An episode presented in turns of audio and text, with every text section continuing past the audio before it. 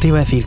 Creo que quiero que la siguiente artista invitada sea Deva porque me flipa, siempre me ha flipado, tío, ya, o sea, personal y artísticamente. Eh, hace años, años, años que la descubrí, yo creo que fue a raíz de algún artículo que escribí sobre ella, antes de 2017 o por ahí. Y no sé, siempre ha tenido como ese papel mezclando R&B, rap, de todo que me ha vuelto loco y con el tema de culpable siempre se lo he dicho a ella, como que me voló mucho la cabeza y es un tema que me he venido poniendo siempre que he estado como triste, ¿sabes? Por la historia que cuenta. Ya hablando con ella siempre he sentido como que encajábamos un montón en mazo ámbitos personales y artísticos de... Es una pava súper loca que tiene ideas constantemente, ¿sabes? Para ella y para todo el mundo. Y no sé, quería un poco hablar de todo eso con ella y sobre todo que un montón de gente conociese personalmente a Deva.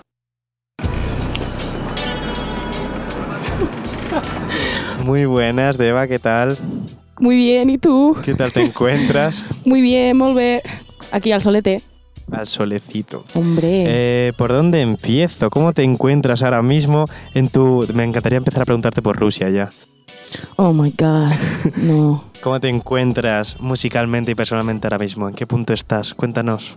Musicalmente estoy en mi cuarto plano astral ahora mismo. No, pues haciendo mucha música. Eh, agradecida de haber vivido mazo cosas este año, yo creo que para todos, de una forma más dramática o menos. Tener cosas que contar, thank God. Y en el plano personal, tiramos. O sea, estoy bien, pero es como que ya te da igual un poco todo, ¿no? Como que dices, ya, que como venga, ¿no? El meme de Cecilio de, "Oh, ya ves, podemos con esto y mucho más, ¿no? Vamos con esto y mucho más. ¿Qué te iba a contar? Para la gente que no esté puesta un poco en ti, eh, llevamos ya varios años siguiéndote, viendo todo lo que estás haciendo. Cuenta un poquito para la gente que no sepa, porque estás en Madrid, no eres de Madrid. Cuenta un poquito cómo empezaste a hacer la movida. ¿Quién eres? Pues eh, yo empecé en Cantabria, en un sitio en el que hay prácticamente muy poca escena, o vamos, prácticamente nula, no hay nada, no hay, no hay ilusión, no hay nada. Eh, me vine a Madrid hace ya, mira, el otro día estaba calculando, en plan que me parece una puta locura porque acabo de nacer, en plan que llevo ya como cuatro años aquí, creo. Eh, todo el mundo, nunca nadie sabe de dónde soy, no soy de Barcelona, ya está, basta. Eh, vivo, bueno, ahora estoy, bueno, no os voy a decir dónde vivo, que luego me pasan cosas raras. Pero eso, llevo aquí cuatro años, así empecé, aquí estoy y sí, soy de Madrid. Un poco más. ¿Cómo empezaste la música? Porque encima es lo que hablas muy importante, la escena de Santander ahora es cuando más estamos viviendo, que es lo que hemos hablado en Gremio Ciudades mil veces, de que en otros países hay un foco, dos focos, tres focos. España es el único sitio en el que parece que todo el mundo está en Madrid, para bien o para mal, porque está guay venir aquí, conocer a todo el mundo, tener mil cosas que hacer y todo, pero está mal por, joder, tener que volver a tu ciudad y decir, aquí no hay nada, o me tengo que ir de mi ciudad a otro sitio para poder generar algo de contenido. ¿Cómo vives tú un poco eso? Pues yo en realidad lo recibo bastante bien. O sea, yo nunca estuve muy cómoda. Siempre, cuando uno tiene todas esas aspiraciones y sabes que no te vas a quedar en el sitio en el que estás, creo que lo sabes, sobre todo cuando eres artista, eres una persona creativa y ves que tu entorno no favorece nada tu desarrollo, lo primero de todo, porque creo que hay muchas más cosas que se me podía haber enseñado y se me podía haber ayudado para ayudarme a lo que iba a ser mi carrera sí o sí, ¿no? Claro. Eh, joder, se me ha olvidado por dónde iba, tío. Así, eh, bueno, eh, es muy complicado. A es muy complicado irse de tu ciudad, ¿no? Como a mí me, dolió tener que irme porque sí que busqué tener apoyo y sí que busqué pues tener poder intentar montar pues todo lo que sería mi infraestructura como trabajo allí, porque sería más cómodo para mí, obviamente, levantarme la puta playa, a Santa- estar allí, no tener que venirme aquí a esta ciudad que hace mucho calor y huele fatal, ¿vale? Mm, fue muy complicado, pero bueno, es lo que hay. Tampoco eso, no me siento mal, porque, porque eso, porque no había nadie creativo cerca de mí, o sea, ni siquiera conocía a alguien que, que rapeara y escribiera conmigo, igual que me pasa ahora que me encuentro gente que produce y se sienta conmigo, digo, bueno, yo no sé mucho, pero Claro. nos sentamos a hacer cosas, porque sí, ¿no? No sé, ojalá que algún día pueda volver y todo, pero la verdad que fue, fue un poco putada, sobre todo por mi familia y eso. Bajonazo de entrevista ahora, en plan de... Ah, es duro también, ¿eh? Tener que estar, tener No, que claro. pirarte tu puta casa y sobre todo tan joven, tío, te pierdes. Es que encima yo lo pienso muchísimo porque es como, joder, eh, sin ánimo de menospreciar a nadie y tal, pero quiero decir, alguien que se va de provincias como Castilla o tal a Madrid, que es bastante inmediato y no te vas a echar a perder muchas cosas. Quiero decir, vas a tener lo mismo, pero más grande, mucho más exponencial.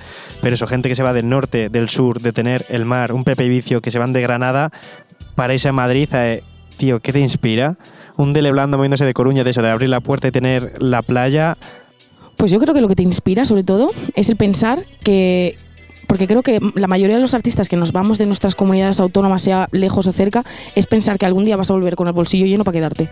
Y que el espacio Claro. que, que tú considerabas que estaba vacío antes de que tú te fueras, eh, dejar tu huella, ¿no? Volver y, y que haya una escena. Es tú en realidad te piras para dejar un legado, para que nadie se tenga que pirar de su puta comunidad autónoma, especialmente un sitio como Cantabria, que a mí me parece tan bonito y tan inspirador. Es que, ¿cuál es la solución a eso? Porque la gracia es eso, de que eh, a veces como que vemos que presumen en otros países de, joder, en Nueva York es que hay dos costas, eh, sí, hay dos sonidos, y luego está el sur, y luego está el norte, y luego está todo. Y aquí estamos cargándonos eso, en plan de, vale, pues vamos todos a Madrid a sonar igual, a compartir todos lo mismo con tal, y es como, lo bonito sería que cada uno estuviese en su zona guay. mm, Geográficamente aquí en España es imposible. Tú piensas que en Estados Unidos, eh, o sea, Por la misma distancia que yo tengo, yo me considero muy afortunada de estar a cinco horas como mucho de Cantabria. Pero tú imagínate, hay muchas capitales en Estados Unidos, es lo que tú dices, ¿no? Y luego está el rollo del sonido. En plan, tú te piras allí, y igual te estás yendo, digamos, a la misma distancia, o sea, ¿no? Haciendo la compa- el símil aquí en España y tienes 13 horas de vuelo, ¿sabes? sí, sí, O sea literal. que realmente somos somos afortunados, pero sí que se nota con el sonido, yo qué sé. O sea, creo que mm, a medida que vaya habiendo mucho más recursos, porque las cosas, como siempre hemos dicho, avanzan naturalmente y hay más dinero que antes, mucho más recursos, mucha más información, pues la gente podrá ir quedándose más en sus sitios y, y- haciendo unos sonidos más especiales. Pero yo sí considero que hay un sonido descentralizado en España. Sobre todo el País Vasco. Es que tú te fijas, y esto es una cosa muy importante, porque en, Estados, esto, en el País Vasco hay más dinero y casualmente, como funciona todo bien, tiene un sonido propio y hay una escena. Y yo veo a la gente de allí que no ha venido aquí. Yo no les veo aquí en Madrid a la gente que... No, no, literal. Granada es un sitio que se está eh, estableciendo mucho como una capital ahora mismo. Hay un montón de fiestas, está Baby 91. eh, hay un montón de artistas afincados en Madrid que se han pirado para allá, gente que nunca hubiese pensado que se hubiesen ido allí, porque han empezado John Beef, sin ir más Sí, sí, lejos, ¿no? Que te- tengo entendido, quizá me equivoque, que ahora vive en, en- en Granada, tío. Y es un sitio que además hace bueno, tío. Madrid es una puta mierda, es, te, te deprime. Yo porque lo llevo muy bien y soy una persona, uy, muy positive vibes y tal, pero en realidad esta ciudad, tío, es que mira, a mí estoy blanca, que no me da el sol ni nada. No sé, yo creo que es bueno, pero tiempo al tiempo. Eh, hace cuatro años tuve esta conversación y la vuelvo a tener. Acabará pasando. Cuanto más pasta hay, mejor van las cosas, la gente se mueve menos, etc. Y la gente se queja, en verdad, de lo que pueden hacer o la postura que adoptan Rosalía, Tangana, cuando alcanzan un éxito global, pero a mí me parece algo súper importante a la hora del desarrollo, porque, joder, es como que hace cinco años o diez, pero hace cinco años yo recuerdo tener conversación de rap de es que vamos cinco años tarde con Estados Unidos o cinco años tarde Francia. No he vuelto a escuchar ese comentario nunca en la escena musical de España. Porque ahora ya es como, joder, es que ahora tienes a Rosalía top 1 mundial. Es que ahora toda la peña de Latinoamérica, Estados Unidos, quiere colaborar con Rosalía. Es como ya estamos sacando un sonido. Hace 10 años era Alejandro Sanz, si conocías España, en Miami. Pero ahora la gente tiene algo nuevo y señalan otra vez España en el mapa. Y es como, joder, yo veo eso importante para un desarrollo. Sí, obviamente nos ayuda eh, el que haya, yo sí lo he notado, ¿no? Internamente como un montón de, de empresas incluso han colocado su sede aquí en España, yo lo he notado y he notado un avance en mi carrera desde que esto ha pasado. Eh, Argentina, por ejemplo, desde que están mucho más establecidos aquí y hay gente de España como Petaceta o tal que han currado con ellos, todos notamos una diferencia, pero de esto y de a quién puedes acceder, a dónde puedes llegar, yo creo que también en este mundo mainstream de la música en el que vivimos, hacen falta cosas originales, un soplo de aire fresco. Las empresas se matan por conseguir algo especial, entonces a la mínima que suena eh, el sonajero en algún lado, ¡ay! Rosalía ha salido aquí, eso es que hay algo ahí. Ya lo había, ya lo sabemos cómo funciona el capitalismo, eso ya sabemos cómo va. Que nosotros nos tenemos que aprovechar de eso, sí, y tirar para adelante. Ah, que Rosalía está aquí, yo qué sé, pero no creo que sea, no creo que sea por eso 100%, sino por puro capitalismo. Uy, ahí hay algo. Vamos a ver qué hay, porque ya lo tenemos todo explotado. El reggaetón ya no puede sonar más, porque no puede sonar más en Latinoamérica. Necesitamos Claro. un sonido fresco. Y Rosalía lleva un 50-50, una mezcla entre Literal. el pop, Estados Unidos, lo más flamenco, lo más flamenco, y, y luego todo lo. Eh, ¿Cómo se dice cuando eres raro? En plan, adver, ¿cómo se dice? Like, Outsider, ¿lo que quieres decir? alternativo, ¿sabes? Y todo lo alternativo, un mix de todo, buscan cosas originales, por eso vienen aquí. Porque aquí no sabemos ni dónde estamos pinados, comparándonos con Francia, que tiene un sonido No, no, no, literal. establecido, unas reglas de sonido, un tal. Todo el mundo tiene unas reglas. Me parece súper positivo que no tengamos aquí, te digo también, porque salen cosas especiales. Totalmente. Hablabas de marcas eh, a lo largo de tu carrera, al menos desde fuera. creo que te hemos visto muy relacionada con marcas. Marcas me refiero a todo, con... Yo si pienso en Deva te relaciono con Sony, igual me equivoco. Fuck. Si pienso en Deva te relaciono con Jaggermeister. Sí, pero eh, bueno, y eso, la- eh, mis colegas también, ¿eh? bueno, con tequila. Eh, quiero decir, ¿cuál es tu experiencia un poco? Porque has estado dentro de la industria que se llama, en plan relacionada con contratos, con marcas. ¿Cuál es un poco tu experiencia? No te voy a tirar del hilo, simplemente que cuentes lo que quieras contar, tanto bueno como malo. ¿Cómo es tu perspectiva un poco vi- viviéndolo desde dentro?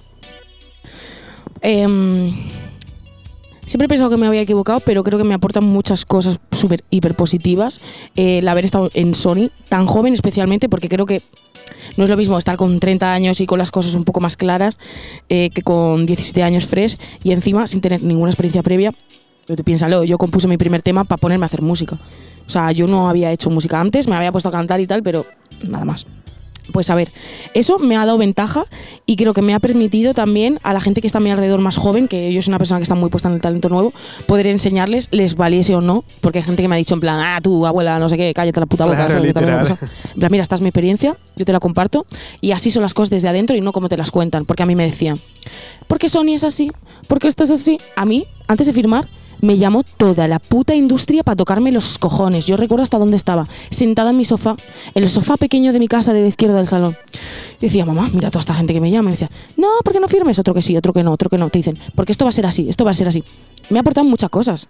Tú piensas, toda esta mierda que se habla del dinero y tal, a mí me han financiado mi carrera y les estoy agradecida durante muchos años en el que mis ingresos han sido para mí y eso a mí me ha me ha venido mal en el aspecto negativo porque igual creativamente me he podido desarrollar mucho más y no lo he hecho porque todo estaba fácil, claro. pero yo no he tenido que costearme mi propia carrera. Cuesta mucho dinero hacer las cosas bien, mucho dinero, pagar a la gente bien y hacer todo bien. Y en ese sentido digo, mira, bless, la gente que se queja por ahí que, a la que le han dado dinero, los artistas, cabrón, te han soltado 200.000 euros para invertir en tu carrera y te parece que te han tratado mal cuando no tienes que devolver nada, solo entregar obras. No me parece. Y encima ni siquiera ni siquiera se quedan el 100% de tu máster que no es como en Estados Unidos. Es que aquí tú te quedas un 70% de tu máster y no tienes que entregar nada de dinero. Eso ya se recuperará. Cosa suya. Y luego, en cuanto a marcas, pues a ver, eh, he tenido suerte.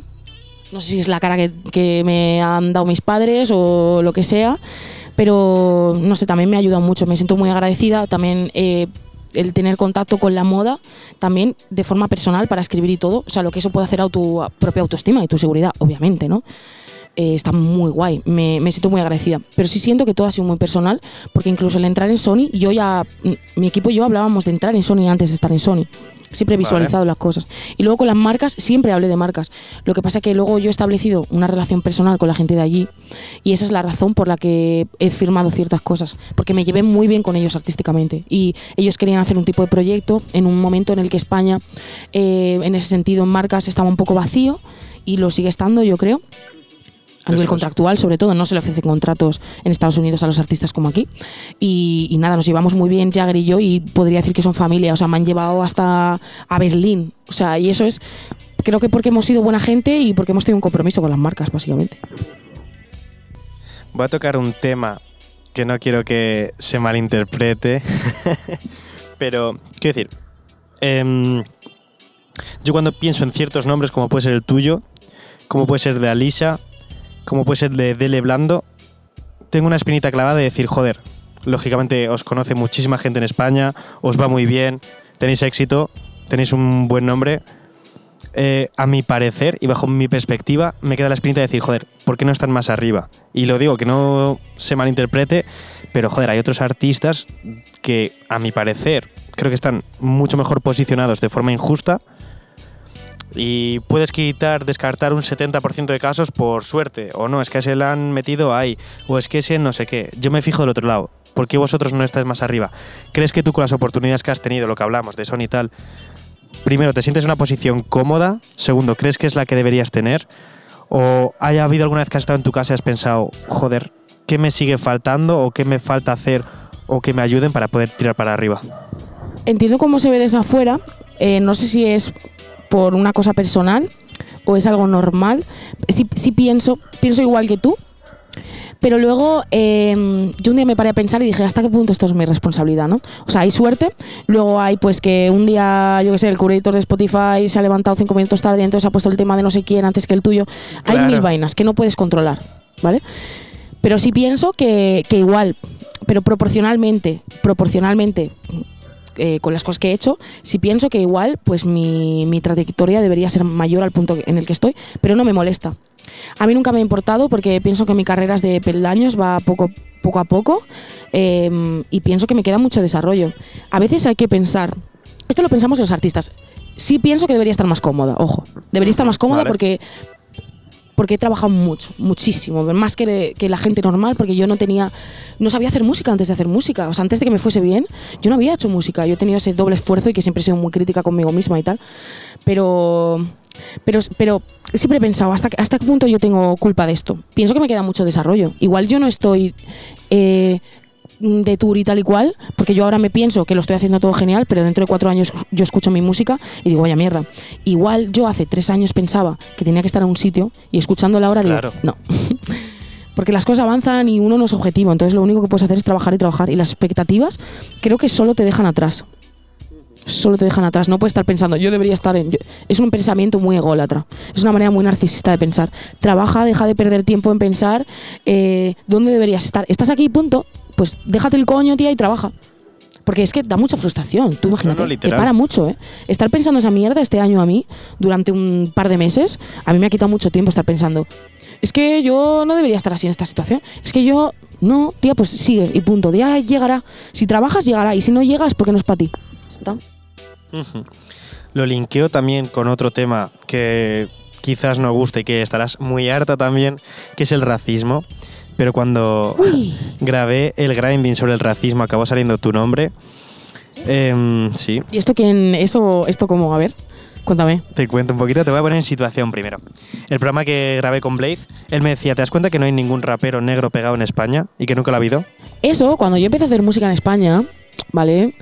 Llamadme, llamadme lo que queráis, ¿vale? Llamadme muy de mí. Pero esto es un problema, porque hay una... Hay un algo, hay una, sangre que yo digo, que hay un hay gente a la que le falta sangre. ¿Por qué necesitamos gente negra, ya no negra, gente que viene de la exclusión y de la discriminación? Porque el venir de esos ambientes y, y- y escuchar otro tipo de músicas por tu ambiente y por tu contexto social te da una riqueza cuando cantas y tú vas a cantar con un sentimiento u otro. Aquí falta gente. En el momento en el que en este país empezaron a aparecer músicos hijos de inmigrantes, primeras y segundas generaciones, yo empecé a creer en la música de este país. Así te lo digo. Te lo juro, lo siento. No, no estoy diciendo que. O sea, no estoy achacando nada a la- al, al público blanco, ni nada de nada, obviamente.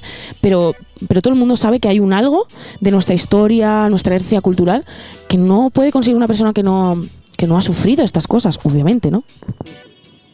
Era eh, en función de eso, me decía que nunca había habido un rapero y si nos vamos para atrás, lógicamente, todos pensamos en Frante porque era Sí ha habido, ¿eh? una cabeza. Pero no mainstream. Claro, es- ese es el punto, la diferencial, por decirlo así. Estaba Frante, pero quiero decir, claro, si Frante no llegase a tener fama, era un auténtico pionero. O sea, si no lo hubiese traído él, pocos más hubiesen estado en esa zona.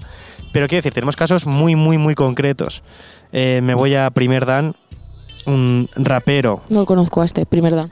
Primer Dan era un rapero eh, años 90-2000 que era como, joder, mm, apunta en muchas maneras, rapea muy guapo, algo súper único, durísimo, un beef con SFDK, tal cual. ¡Uy! Y de repente, Primer Dan desaparece, por decirlo así. Sigue haciendo cosas tal, pero a un nivel de mainstream que decimos. La vida también, bajito. ¿no? Que, que igual le Por pasaría supuesto. algo. Es que me encantaría poder investigar sobre esta gente, en plan. No creo que este pibe lo dejara, porque seguro que sabía que tenía una puta misión en España.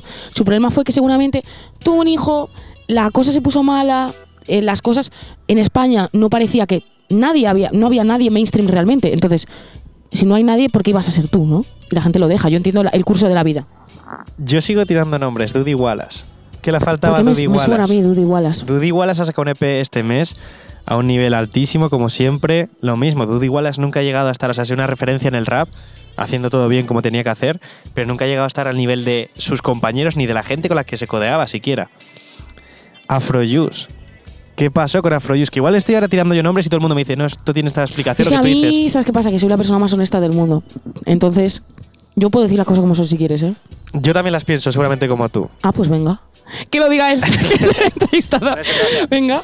Yo, por ejemplo, sí que... eh, pero son cosas y cosas, quiero decir, o sea, lo que pasó con Afrojuice, a mi parecer, o sea, sí que entiendo que parte mm, puede ser racismo, no racismo de gente odiándole, sino que hay un racismo arraigado a la sociedad muy fuerte que no le van a comprar eso. Y en segunda parte, pues que ese sonido se quemó súper rápido, a mi parecer. A ver, te voy a decir lo que, lo que lo- mi opinión. Tiene, tiene razón.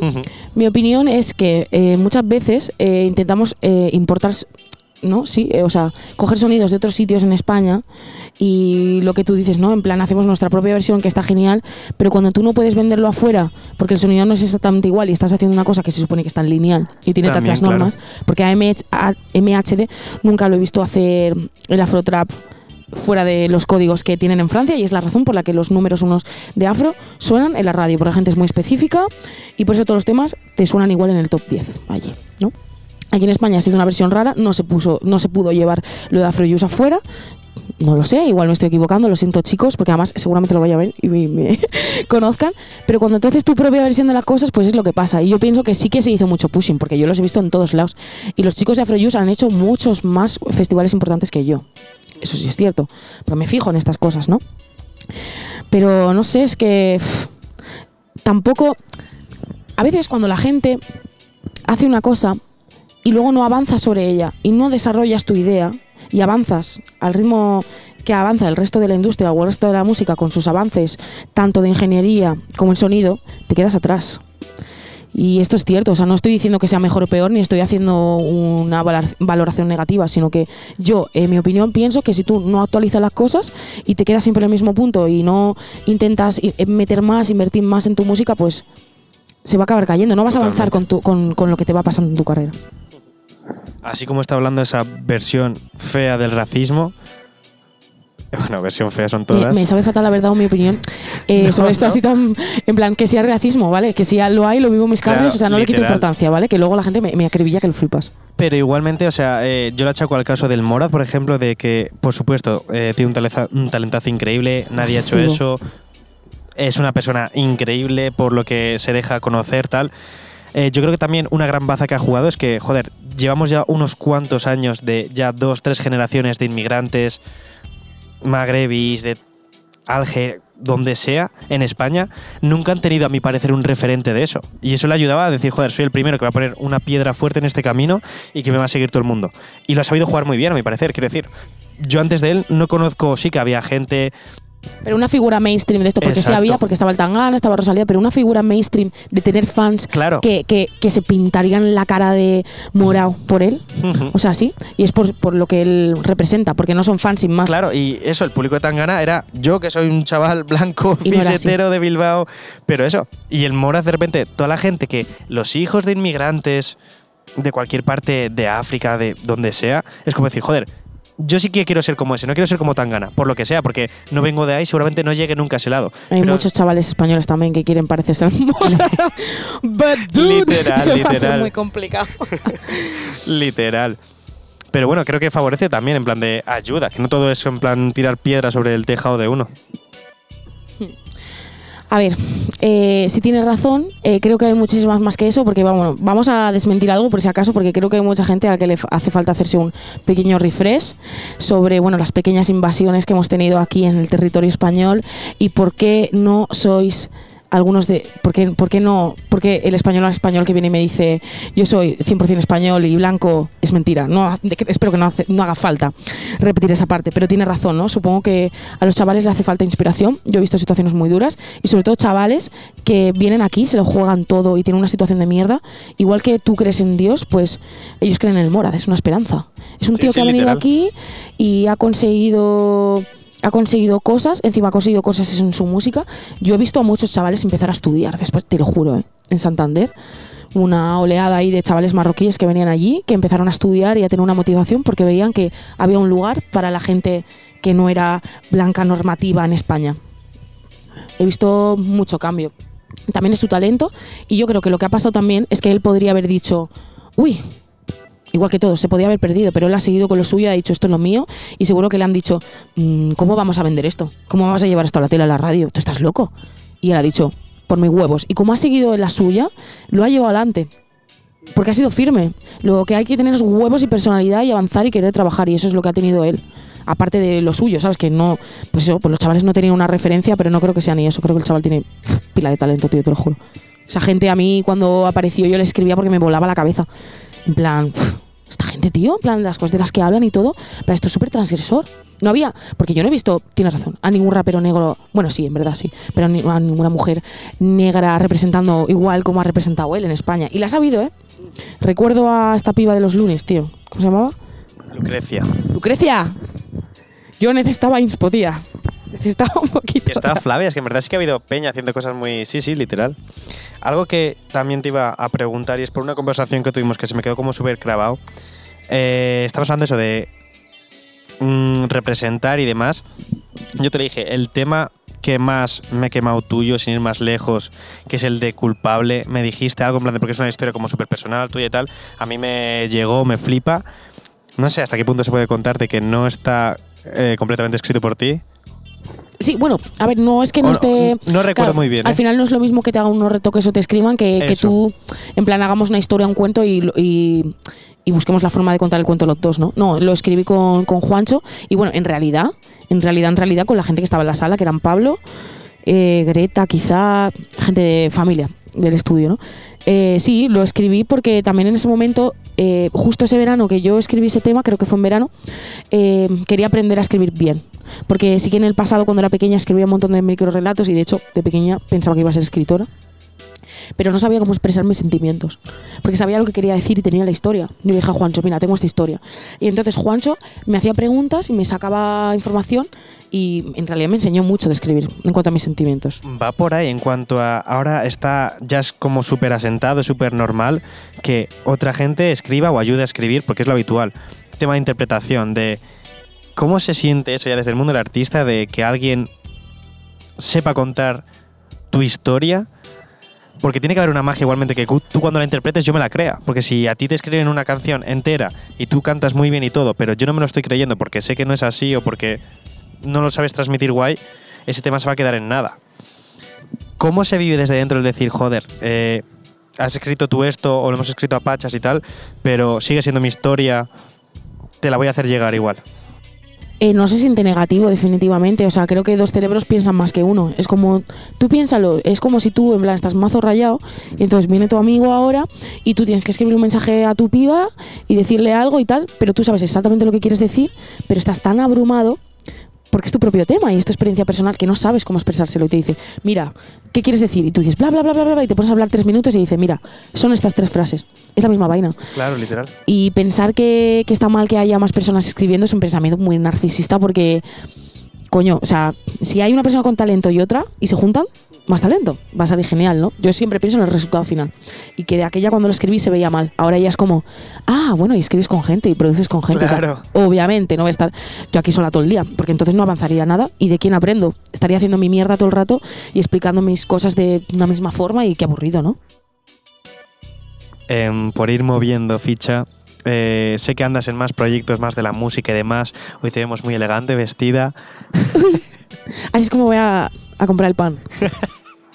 Hablamos de ropa porque andas haciendo cosas en la ropa. Quiero que me cuentes porque sí que esto es nada, no hemos hablado nada y sé que haces cosas, no sé muy bien el qué, cuéntame, de cero.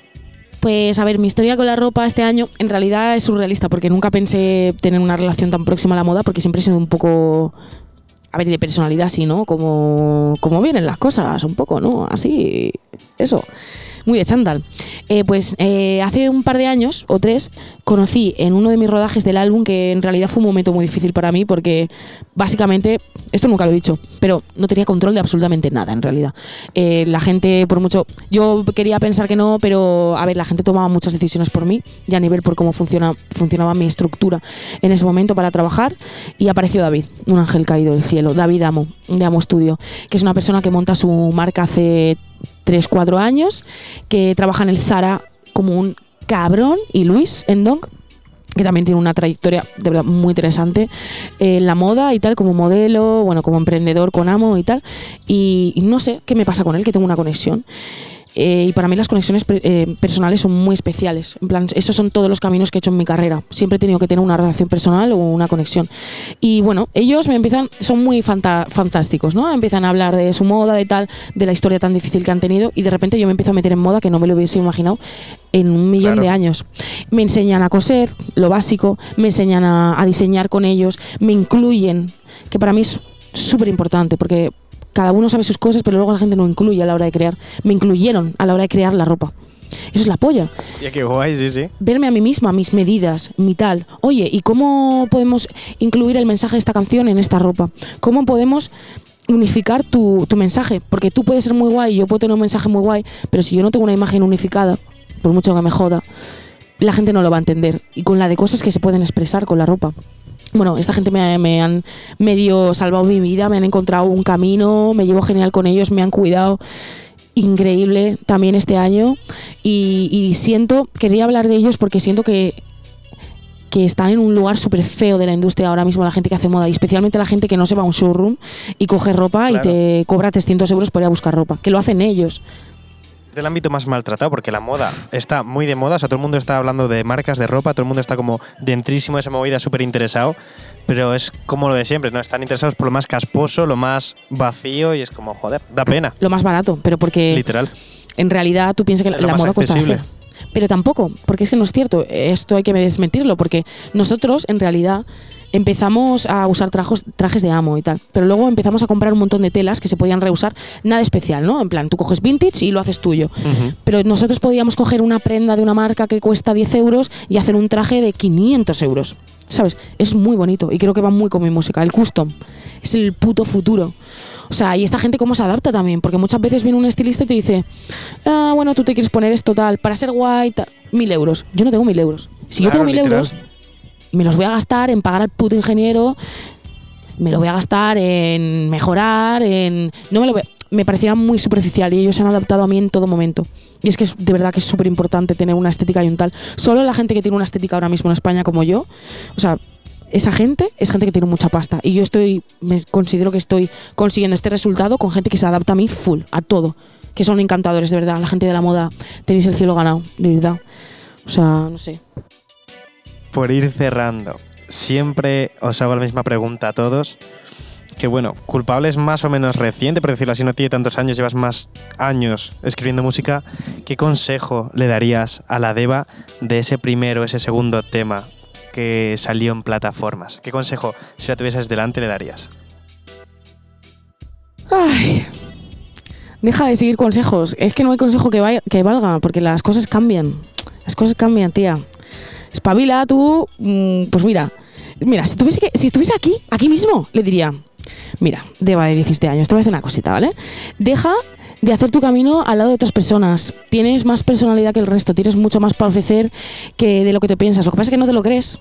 ¿Por qué? No lo sabes ni tú. Deja de seguir consejos, sigue tu propio camino, tú haz, trabaja, aprende más todavía. Porque si no, te va a pasar que vas a llegar a los 22 como estás ahora y vas a decir, ¿por qué no estudié más? ¿Por qué no hice más? Pero siempre voy a tener esa mentalidad y la tengo ahora. ¿Y qué más? Tía, déjate de hombres y mujeres. ¿Eh? O sea, yo qué sé, concéntrate, estate a la tuya, acuéstate conmigo, contigo misma, ¿me entiendes? O sea, déjate el tonto. ¿Qué más? Ve más a casa, Importante. importante. Y sé feliz, deja de rayarte tonto porque todo, todo para mal o para bien acaba pasando. Aunque acabes debajo de la rueda de un bus, ahí vas a acabar. O sea, que es tu destino, no puedes hacer nada. Así que vive, ¿qué vas a hacer? Venga, espabila. Que no es poco, no es poco. Muy bien, nada, joder. Pues muchas gracias, en verdad. A ti y yo, muchas ¿Has gracias. estado cómoda? Muy cómoda aquí al sol. Me sirve, nada. Pues muchas gracias por todo, Me verdad. sirve. ¿Qué pasa, chavales? ¿Cómo vais? Nada, daros las gracias una vez más a Nacho y a ti por todo el currazo que os pegáis siempre en todas las entrevistas, tío. ¿Cómo has visto la charlita con Deva, tío? Me flipa que sea como tan abierta siempre, que no tiene miedo a hablar de nada, ni a decir las cosas a la cara, ni como ella las piensa.